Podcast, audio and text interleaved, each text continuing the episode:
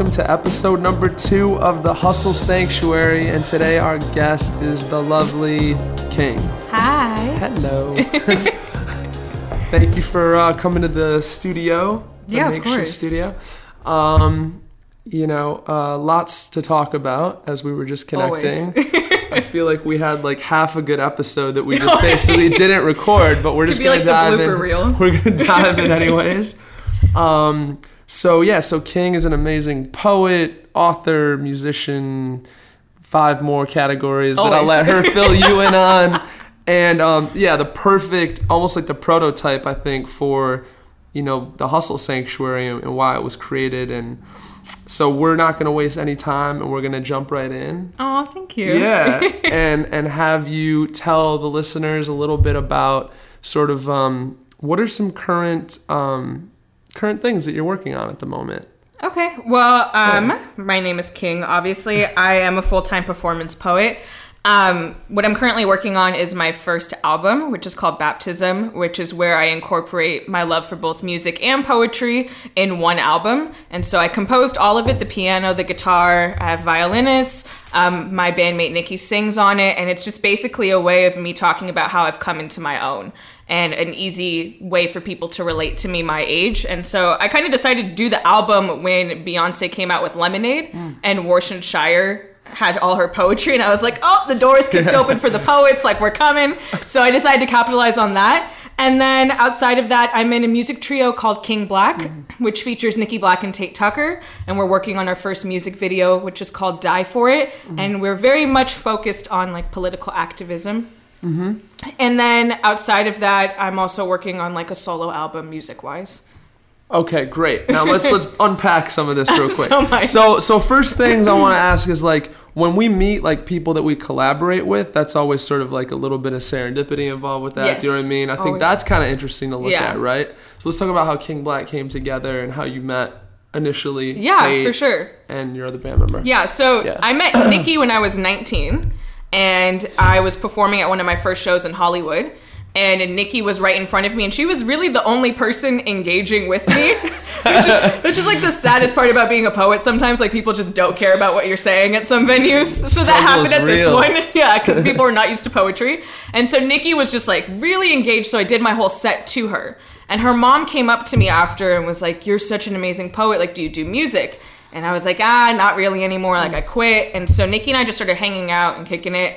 And I just started writing music really naturally again around her. And so Nikki gave me the confidence to like say I'm a musician again. And so Nikki and I decided to make a duo called King Black originally.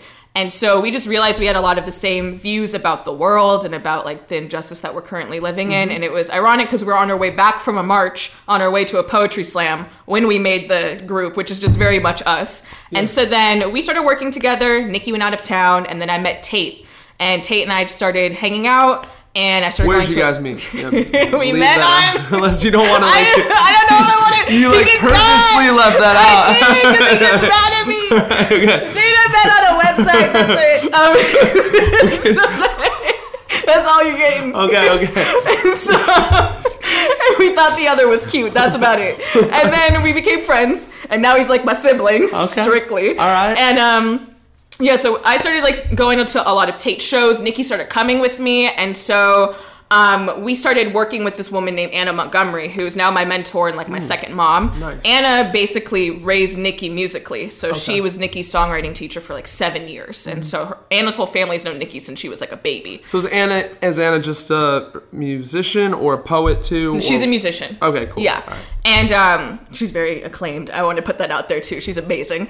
Um, And so basically, uh, I was meeting with me and Nikki were meeting with Anna, Mm-hmm. and she we find out that Anna is one of Tate's cousins, Mm-hmm. and so it's just kind of this weird way where we're like, oh my god, we're all in each other's lives, and this is really strange. And so Anna presented the idea of us being in a trio, and so at first we were like, mm, we're not really about this because we were very much about girl power, and then we realized the importance of having a guy in the group because it's a way to show that we're advocating for each other's causes. And so, Mm. no matter what, we're standing by each other, which I think is a really important model for our society to where marginalized communities start integrating and sure. being intersectional. And so, we figured that if that's our goal, then we need to like emulate that in our music. And so, it's been a rap ever since.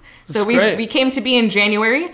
Um, and so, we have about four songs done, and then we're releasing the music video this summer. Was it kind of magic off the bat when you guys started recording together, or did you ha- did you have to go through you know like how the writer sort of like Oh. throws in the garbage multiple drafts, Yeah, right? no, no, and no, or was it right off the it was, bat? It was perfect. I That's think what great. made us realize Yeah. we started having Tate come to a lot of our demo sessions, Mm-hmm. and then we realized if we went to all these meetings, someone would keep asking why there's this random child Yeah. boy featured on all our tracks. And we're like, we're already kind of a trio. Okay. But the night that we recorded "Die For It" was really when it all came together because "Die For It" was a song that I had been working on for six months prior and I couldn't finish. Die for it. Yeah, and Okay. so it is about police brutality. Okay. and what it means, and what for me personally, the What- poem is about why I don't watch police brutality Mm, videos and like what that means to me, and how I don't want space here if I have to pay for it or beg for it or die for it. that's great. And so um, Tate came in and spit. He wrote the verses, and we all were just crying in the studio. Mm. And it was just a moment where we're like, "This is our purpose," and like this, we were brought together for some reason. And so that night was the night where Mm. that's we powerful. like, "King Black is King Black." that's powerful. Yeah. Wow.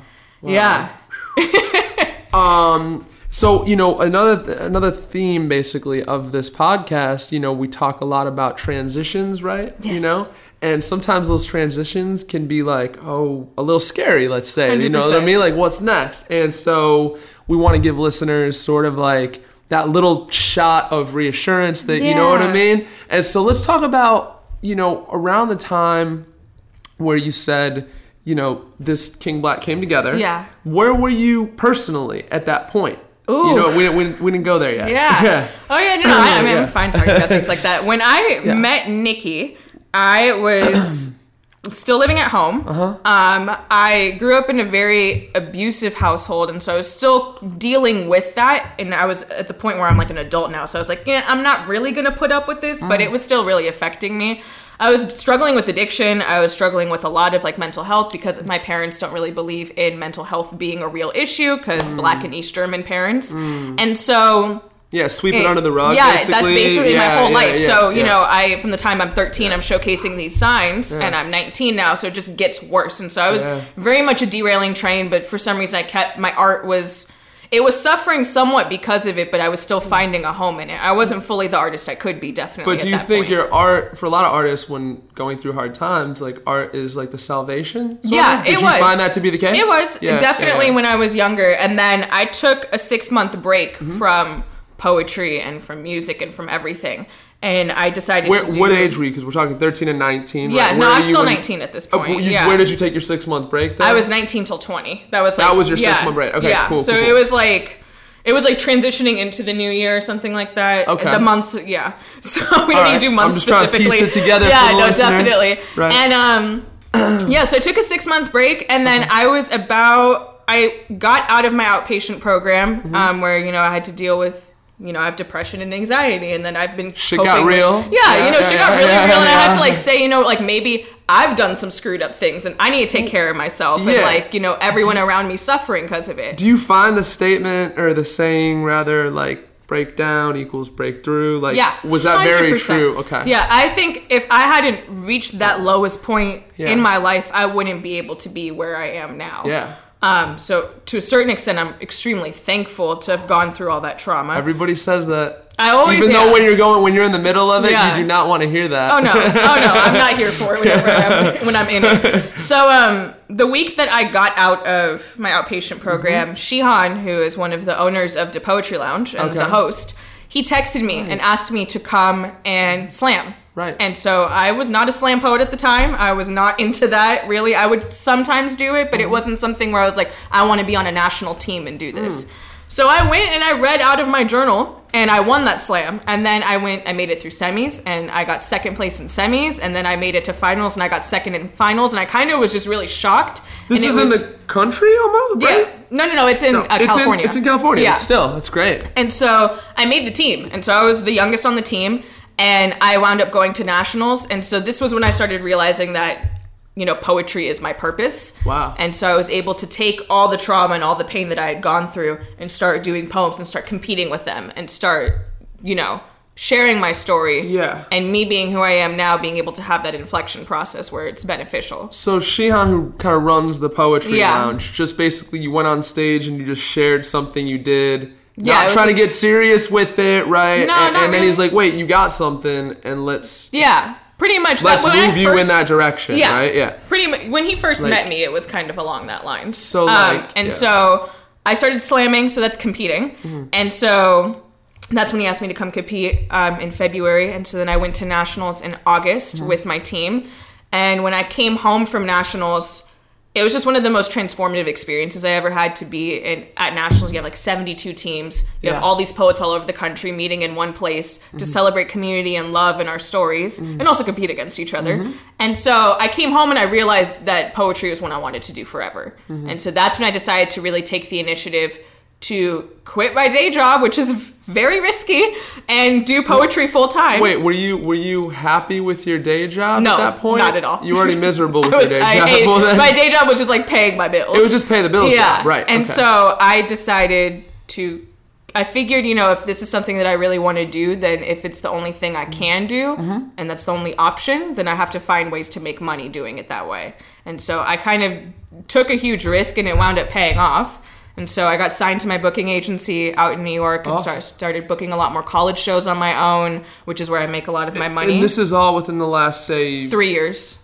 Yeah, Okay. 19 to well, 19 to 21. So like, is that two years? that's two years. Two years, yeah. Sorry, 19 to 21. Yeah, this is I'm talking about like about like last year. I got signed to my booking agency towards the end of the year, Okay. and so um, yeah, and then I just started having a lot. When I came back from nationals, I started having a lot more opportunities placed in front of me. I started having platforms recognize me a lot more. I started writing for platforms. Mm-hmm. So I did a video with In Style magazine and I Am That Girl. I did Huffing, Huffington Post, asked for an interview, and also like promoted my work, Afropunk. So it was just like I started having a lot of affirmation, a lot of This cosigns. was finding you, Yeah. kind of, right? Like Yeah. you didn't have a press agent who was No, like, oh, not at all. people- These right. people Okay, found me just great. like on YouTube. That's great. And I didn't have that many views, so I don't know how they found Wow. me. But it, you know, I always like I'm still like even when I'm looking for a manager, sometimes I'm like, do I really need one? Because I do all this on my own.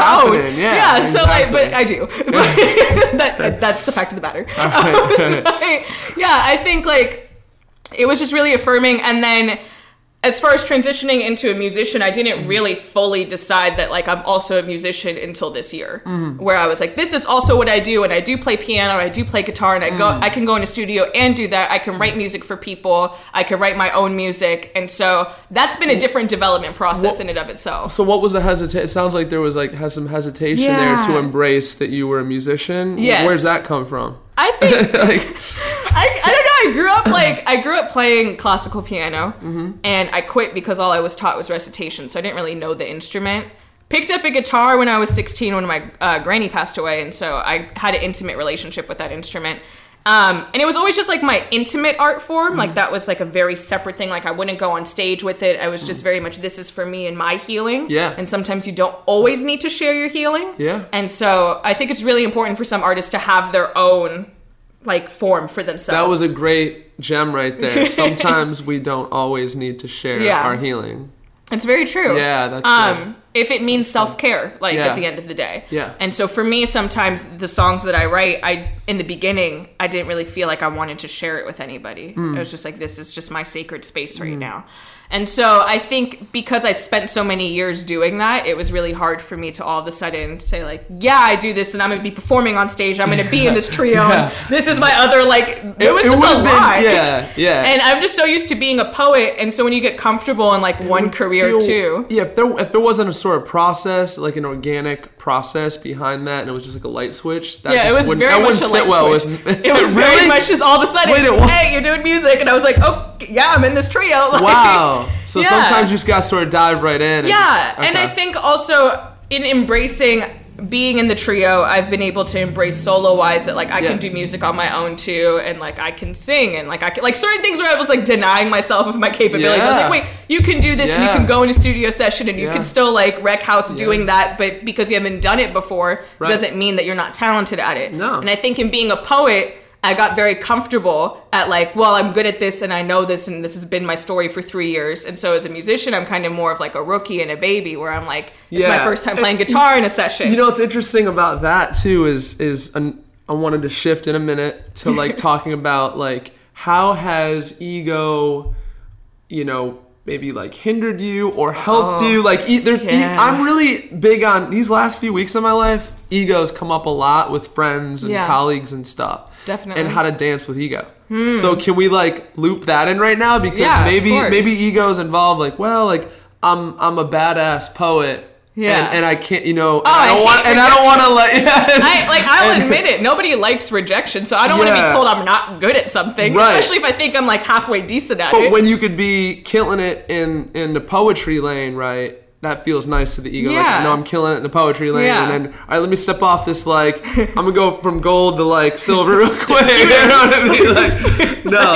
it's pewter. So- It was pewter at the time. I'm at silver now, but it was it was pretty yeah. a lot of development. So can we can we unpack that though for a yeah, second? no, for right? sure. Okay. I so- think like you know, I think part of being an artist full time is you do have to have an ego. You have to know that you're good at what you do, Right. or else no one else is gonna believe it. it's true. So there's that. Yeah. Um, I think for me, it was just being so used to being good at one thing and potentially not good at something else. My ego started being like, "Ooh, are you good? Like this sucks," type Mm, thing. mm-hmm. And um, I also like graded. I'm co- there's a difference between like confidence and like cockiness too. For and sure. so there's one way to be like I'm very confident in my craft, but I also try to remain humble. And I think I really learned that this year, Can- staying humble during my learning process and being patient and being graceful with myself. That Yes. like, yeah, not every studio session is going to be amazing, but you put in the work and like you're making these good relationships Yes. and you're collaborating with people and you're building community. So that means something. Absolutely. And people are like focusing on your development too. So that's lucky in itself. So I think it took it took me a while to get used to my my my complexities with my ego, hundred percent. Yes, and it can be slippery too. You know what I mean? Oh yeah, Like, yeah. It can be, and I think track. especially as a woman and a woman of color, it like people will misread confidence as hmm. cockiness or arrogance. That line blurs. Yeah, yeah, yeah. and I think It's- because it's really interesting. Yeah. Like it, it, it's yeah, it's such a it's a such a whack double standard. Oh, I yeah. feel like like if uh, Totally. uh, if a guy's like yelling at somebody like he's a boss, but Yeah. Uh, if a, if a, A girl does oh a woman is yelling, she's a bitch. Like yeah, totally. what's up? Yeah, That's like where my whole gender fluidity comes from because. I encapsulate both masculine and feminine personality traits, and I think like.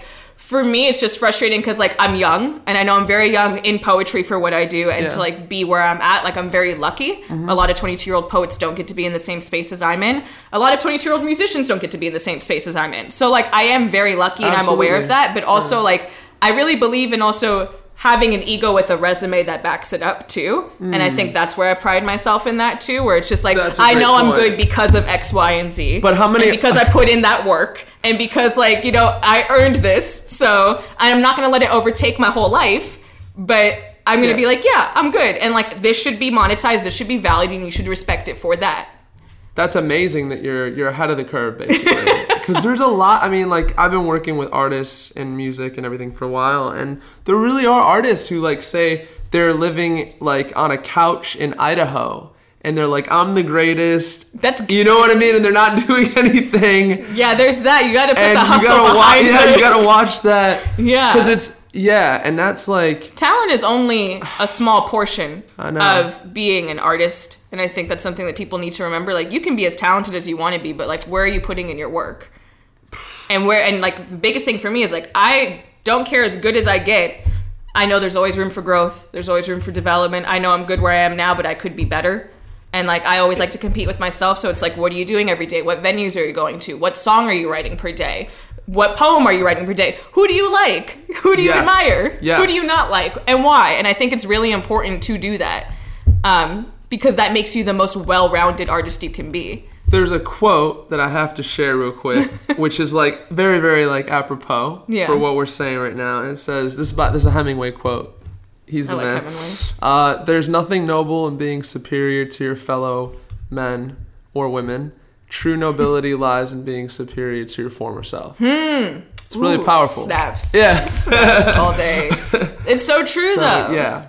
Because Yeah. that's my biggest thing is like I never see myself really as better than other artists. I say like I could be better than myself. Mm-hmm. Absolutely. And like my biggest thing is like I don't really care about how popular my work gets or anything. I care about being respected among my peers. For sure. That's like I think what every like artist really wants. Now let me ask you. Okay, so let me shift this again, but Yeah. keep it still under the umbrella. like, so say take Kanye for instance, right? Um, you know, he was like passed over like for a while early in his Mm-hmm. career. Like, no, you're just a producer. You're you're aware of the story, right? Yeah. You're a producer. You're a producer. You know, and and then Yeah. like he got on and, and did his rap thing. Love him or hate him, like, you know, he's pretty talented. Oh, yeah, and- and- 100%. and exactly. So, you know, there's something to be said for like you know, when you get passed over for a while, you know, Oh, you can oh, develop a chip on your shoulder and be like, "Man, I told you, like I was Oh, telling you." 100%. Yeah. That's Yeah. I think and I think I've learned that very much so this year. Like no matter what space I'm lucky to be in, people are still always going to pass over me at some point. And like I think like it's interesting cuz if I was 19 and heard about all the things I was doing now at 22, I would be super psyched. Mm-hmm. Yeah. And I'd be like, "Oh my god, you're so lucky." But I still have certain situations where like I need to prove myself more so than I need to Mm. because I'm a woman or because Mm-hmm. I'm young or because of how I look because like I look very unconventional and whatnot or I'm constantly changing my appearance and I think like you or do poetry, and on some level, like you said, it's not a ma- mainstream thing yeah, so it's like necessarily yet, yeah, right? it's convincing So- people to take a risk that like, Yeah. hey, I'm doing this art form. It's really good. Also, look at the internet. People actually are watching this. exactly. Like, it's not just me just talking crazy. Exactly. And I think yeah, that's where I get most frustrated. And I think like that's my whole life goal because I got mad about poetry not being seen for what it is, is to Trojan horse it into major media. For sure. What my biggest frustration is with like our current like, you know, just hum like the current climate of humanity, right? It's Yeah. like I'm like I'm like a truth seeker. Oh, yeah, And. I think that's why I'm poetry, right? Is like a it's like mainlining truth. or Yeah, something. you know what I mean? It's you, like have- you can't hide behind anything. No. you can't. You can't hide behind production or music or anything. It's just your story, and also you can't even like even in slams like why I initially gravitated towards poetry. Yeah. it does not matter how cute you are in a slam competition. If you can't spit well, you're not getting a good score. Absolutely. and that's my favorite part. It, it literally doesn't matter what you look like, and I think for major media that becomes a problem because we're perpetuating know, all these false standards for I people. know, I know, and I think like there's there's a I mean maybe not only a dumbing down effect, but like Oh, there totally well there is a dumbing down effect, of course, but that's just one side of it. I feel like in that dumbing down effect, I think the greatest tragedy is like great artists and art.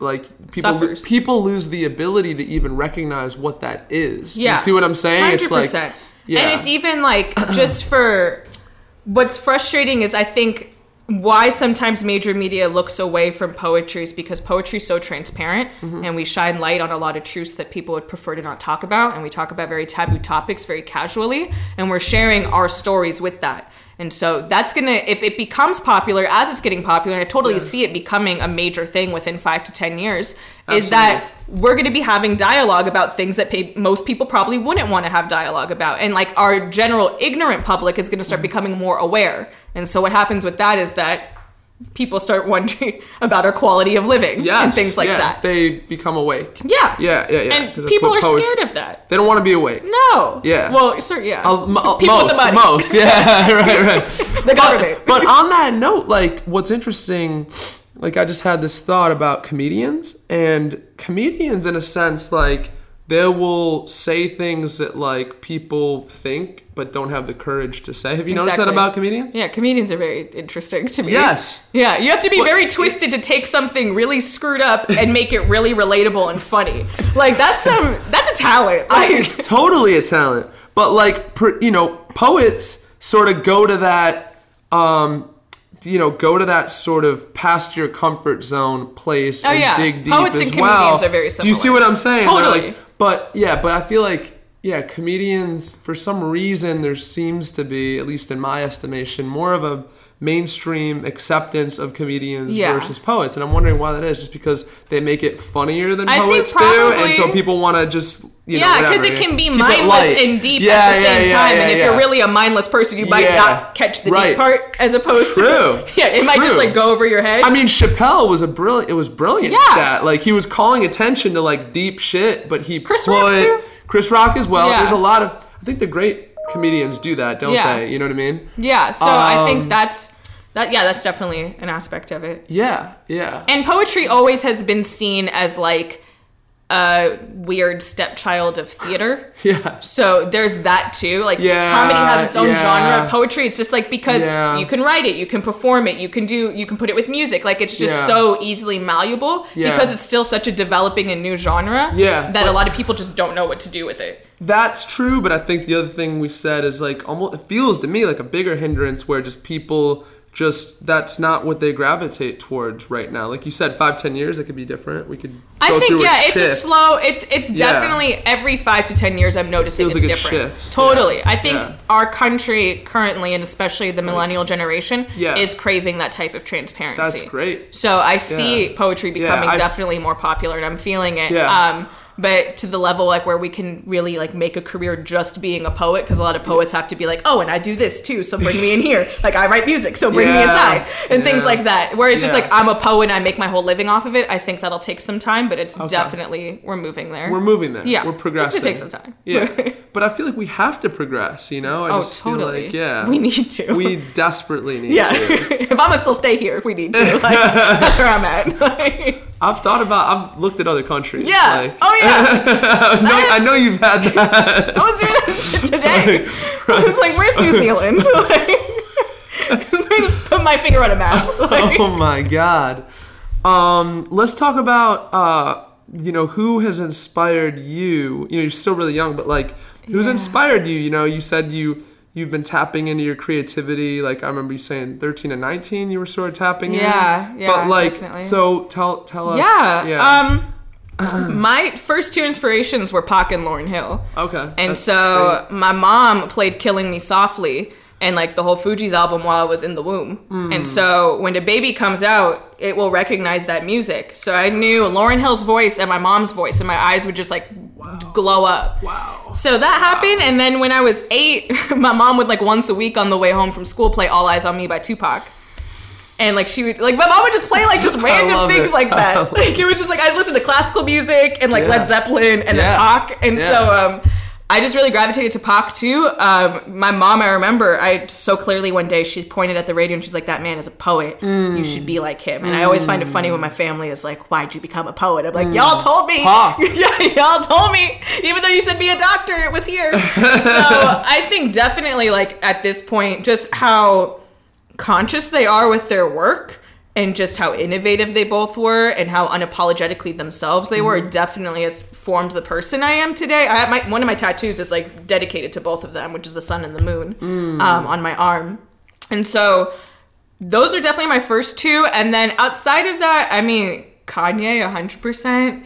Kanye, um, I would say, like, I love Beyonce. Like, I, I knew Beyonce, I would say, like, Lemonade Beyonce. Definitely, like, Lemonade has inspired me You, for days. but you're not a fan of the last album. You're Not just more- particularly. okay. Yeah, I think Beyonce just started coming into like really being Yeah. the artist that she maybe wants to be or is allowed to be. What do you think Jay Z's stance is on that whole thing, or does it? I is think it, I personally I don't think it matters. I was gonna say, it um, doesn't even matter. I think But- because Lemonade runs deeper than just an infidelity issue. It's Yeah. like talking about like the sacred healing that But- comes with being a black woman in this society, and like that's why you see all these state, like yeah. yeah. and that's why you see all these like flashbacks or like taking over like the slave master's Mm-hmm. house, and they're wearing these like regal like that's what like plantation owners would wear, the women would, Mm. and so you see black women in that now, and so you see all these things like that where it's just like it's more about healing and taking over that trauma and saying we're still here and we're still black and we're still woman Mm. and breathing and like you need to treat us better this way, and also like I'm also going to use all the healing I learned from all like my parents.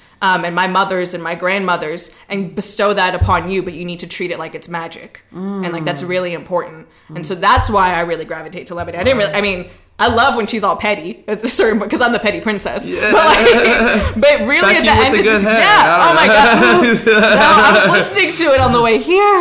Um, but yeah, I think it's it's just a true it, it's it's a masterpiece and i think it can speak to it's meant for women it's meant for black women particularly and i think it's something that like we're deserving of. I think black women are oftentimes the most overlooked demographic um, to be given the respect that we deserve which she quotes in one of the uh, songs where malcolm x says the most disrespect disrespected person in america is the black woman and that's so and the And fact that that, was he in said wait that wait, but that was in 19 nineteen yeah what 1950s 60s and you see that nowadays too because if you has it changed? I mean, it's changed somewhat, right? it has Like, but yeah. Mm-hmm. even if you look at activist movements and things like that with police brutality it's predominantly focused on black men yeah, and a lot like of Eric black Garner, women- Trayvon. I feel like this Tamir Rice. Yeah, and yeah, you know Sandra Bland was the first person that we really got upset about. Texas, right? Yeah, Texas. Yeah, yeah, yeah. yeah um, but there was Rekia uh-huh. Boyd, and then and, you know, and you have people not showing up for these marches for the black women who are slain, Yeah. and that says something. And it's like mm. we're being denied by our own community too. That's an insight I haven't heard yet. Yeah. That's that's true. And so I feels Lemonade true, definitely yeah. is like elevating us into this mm. like level of like royalty and mm. like how we deserve to be seen. So it just. Whew, I could do a Well, whole what- thesis statement on lemonade. Like, I could just write a book. No, this is great. There's um, you know Malcolm Gladwell. He's a great writer. Yeah. I mean, he's got a book called David and David and Goliath. Yeah. Are you familiar? I think I'm pretty. I think I am. There's a bit in there that's super interesting to me because I I had a pretty rocky childhood, right? Yeah. But like he talks about a desirable disadvantage, like Hmm. right. So so for instance, like my, my dad passed away when I was 12. That's heavy for like a, a kid. Yeah. obviously. But you know, he talks about like people that are dyslexic or have disabilities and they go on to like do incredible things and he talks he just coined that a desirable disadvantage because had they Hmm. not had those puzzle pieces in their life Oh yeah. they would not be who they are or where exactly. they are and, that's just always like my. but not every that's not always the case because there's people that go through heavy things or Yeah. are faced with um, difficult life circumstances and it really refrains them from from Exactly. doing, so it's just so not- dependent. yeah I this uh, my best friend, one of my best friends, Mike, has this really great quote that we wound up making together, where it says like, "My trauma got me here, but my happiness is going to keep me here." And like that's, That's like how- beautiful. yeah, and like just remembering that, and so that's like it. Just what you just said reminded me of that. did you guys make that quote up or Yeah, we yeah we made it up. Like we do this thing. Um, I got him a journal, and Mm-hmm. so then um, every time that I give someone a journal, I write a quote in it. And so I wrote him a quote as to like to bless the journal, and it's this Wow. whole thing of like we're miracles and we're still breathing. Isn't that beautiful in itself? Which is a Sam Sax quote. And so I got a new journal that same day, and so then we decided to bless the journal, and that's like what we came up with. I love it Yeah, he's wonderful. that's great yeah. Um. Okay. And then and then I don't want to forget to like hone in on this again. The hustle sanctuary is Of about course. transitions and stuff. So, what do you think it's is is one of the key couple of things to keep in mind when somebody is going through a transition in life or trying to figure out the next move? Oh you yeah, know what I mean? that's Yeah. it's every other week. I feel like you could be really great one week and then you're like, all right, where's the check coming next one? Um, I think it's really important to be patient. Mm. It, it- that's a really big one, and mostly with yourself. I think you know you can't control people. That's another Mm. Right. thing you really need to know. The especially in this industry, you can't control people. I've had people I've walked through doors that with like major media outlets where they're like, "We love you, we want you," and then they're like, "You know Nothing what? We went with somebody else." Yeah, and yeah. that you know, and and under to be realistic during the walk process. us through that though. Yeah. What does that feel like? What Yeah, do you, you know, it's, what do you um, say to keep on track? This is Yeah, you know. it's um you have to I personally don't believe anything anyone tells me until I sign a contract. All That's right. where I'm at in my career. Yeah. Um, because like you know I know I'm good at what I do, and Yeah. like it's great when people co-sign me, but it's just like okay, but like are we actually gonna do this? Mm-hmm. And so I think it's maintaining. It's not pessimism, but it's just being realistic. Because after so many times of getting my hopes up, Well, disappointment there- there's becomes. a book called Expectation Hangover. Yeah. You know what I mean? like you don't want Expectation is the root of all disappointment. Yeah. Like it really is. And so I think, true. you know, knowing that nothing's ever really promised, even when But you're on your no, highest of highs, like that can you- be taken away. How do you see? That's the thing is like, how do you dance with like the? I'm like putting in all this effort, and energy, and and it, it's almost like being saintly or something to not have any. Animosity? no, well, yeah, animosity, but attachment to some sort of result. Like I'm gonna grind Oh, this yeah, hard no, and I'm I gonna do- do that. You know, I get upset. Like I Right. totally have times where I'm like, man, like what am I doing? Why am I doing this? Why Right. like why am I here? We all have and those then, moments. You know, and we all do, and, Yeah. and it happened. It happened a lot this year, and this year's been one of my best years because like you get access when you do really great things. Because I had a commercial, I had a really great like national commercial, and then I had a meeting with ABC, and then that fell through, and so then it was just like, ooh, that sucks. And so it's things like that where it's just like where I'm. Is it part of it because when you get the ABC thing, everything's feels like it has this upward trajectory. Yeah, and then do you it- keep raising the bar too? Well, like, yeah, right, exactly. Now I got ABC. It's time for HBO. Like, is it almost like a setup that we put ourselves in? Somewhat, but also it's just like if I'm at this level, then I want to elevate that bar. So I don't want to go from like ABC to like I don't know. No, we talk about other- evolution. Yeah. Like, wh- it's a human Yeah. instinct to want to evolve. exactly. I think. Yeah. yeah. So, and I think it's just um you know, I think it's remembering every single day why I do what I do is Yeah. not for someone else's approval technically. Right. It, it, Why, yeah, why is it like if you had to give a mission statement right now, like why do you why does King do what King does in like you know, nice compact mission statement. What would you- like, like a prefabricated mission statement. but do it now. Yeah, but do it. I why I do what I do. I want people to know that their voice has value Mm. and that their story has value and that they need to speak on it too. These are all people. Yes, all people. Yeah, yeah. So if someone sees my poem Mm. or watches and comes to one of my shows and decides that they're going to write poetry, or they're going to talk about their experience or have dialogue about it, Mm. then my job is done.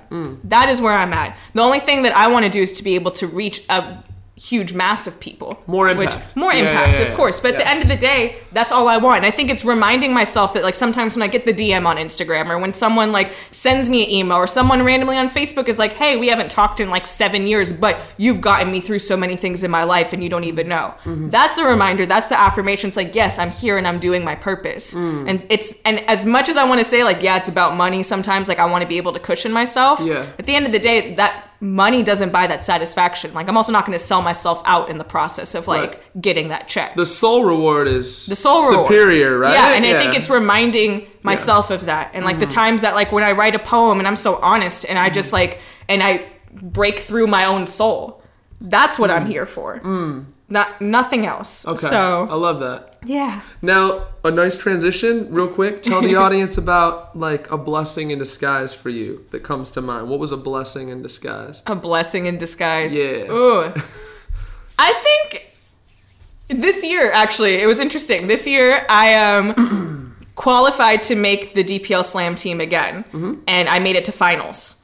And so I this was actually a very interesting process because it was my first time dressing extremely feminine Mm. during a slam. I usually dress more masculine, and so people kind of expect me to be with the bravado that I do if I dress masculine, but I dress feminine and did the same thing. So I got a lot lower scores because a lot of people can't handle when Whoa. a woman who's looking very feminine Wow. is talking kind of like a guy. And so it was a very interesting experience for me. It was a weird slam all around that night, but I didn't make the team. And it was my first time actually losing a slam pretty badly in my entire time doing Wow. poetry. So Wow. it was like an ego crush a There little bit. I was like, am I good at what, am I good at these poems even? Like I was like, I thought I got the poems down because I was kind of used to winning stuff. So Mm-hmm. I, but what wound up happening was that I realized that if I made the team, I would, you know, practices are two to three times a week. Mm-hmm. You put in like up, you know, it's like a part time job.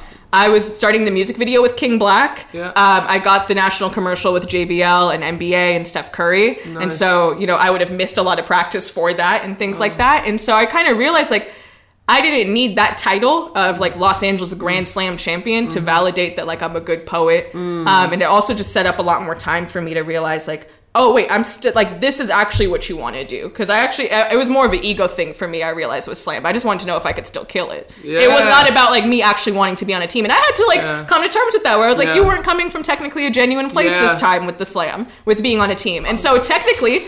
Whatever higher power reminded me of There that was go. like you need to come from a genuine spot whenever you compete. I think it's so important. Uh, thank you for sharing that. I think it's so important to like ha- uh, for people to be in touch with their motives because a lot of times I feel like we could just be driving in Yeah. a direction and not really know what our Exactly. And I think that's are, also when things you know. don't work out, is if Well, the motives are not coming from the right place. That's the you, that's the cliche, right? That you hear of like I got all this money in the bank, I got this, I got that, but I'm still not fulfilled. Yeah. That's people that aren't in touch with their motives, in Exactly. my opinion. Yeah. Totally. So yeah. Totally. So that's dope. Cool. All right, this has been great. Um, Thank you. We're gonna wrap with. Uh, so there's a company. I was just at a birthday party, and um, just long story short, there's this guy. I don't know if you've heard of this, but there's this guy who started a company called My Intent. Have you heard of No. It's dope. I already feel like I would like dope. it. It's dope. Yeah. So basically, Oh wait, they make the bracelets. The bracelets, Yes, and you get I the one him. word. Yes, I know him. Right. My mom loves them. Yeah, it's super Yeah. super dope. So so I just was like, you know, kicking it with him and and I told him about the podcast and he's like, I'm gonna bless you with with this deck of cards for your guests. And this just happened last so you'll be the first guest on the Hustle Sanctuary to um pick so a hyped card. For this. You don't even know. It's like little things that make me really excited. there you go. Um, oh, this is a big thing, man. We're, we're, we're trying to bless listeners, man. What are you talking about? I'm sorry. All right, here we go. All right, so now pick a card out of this. Just any. Yeah, pick a card. There's 30 cards. They send her my energy. Kings, it's like with tarot cards. okay. You got a question on there? Yeah. All right, all right. Read that one and let's see what's up. What is one of the kindest things someone has ever done for you? Oh, that's good. Wow. I always gotta. Damn. Gonna make me like unactivate my thug mode right now. Um, I think I have two. Um, the first was I was going through a really rough patch earlier this year, and I was living with a roommate that was not great, and so I was on the brink of being homeless, pretty much. And so Anna, who is King Black's A and R type person, and whomever, um, she took me in. Wow. And she really helped me get on my feet. And it was one of the best blessings that ever happened to me because she became the mom that I always needed. Amazing. And so I was able to experience love in a way, family wise, that I never got. And so being with her, I definitely realized like how beloved I am and how joyous I am. And she just took care of me. Where was this in And the I blessing never- in disguise? That- I mean, this this could also. I thought we were talking about work. We're talking about work stuff. Oh, life, man. yeah, life, all of it. I mean, I've had so many blessings Yeah. in disguises, but I was just thinking like along the lines of ego for the last one. Checking myself. Anyways, um, yeah, she became definitely like my mom, and then her mom became my grandma.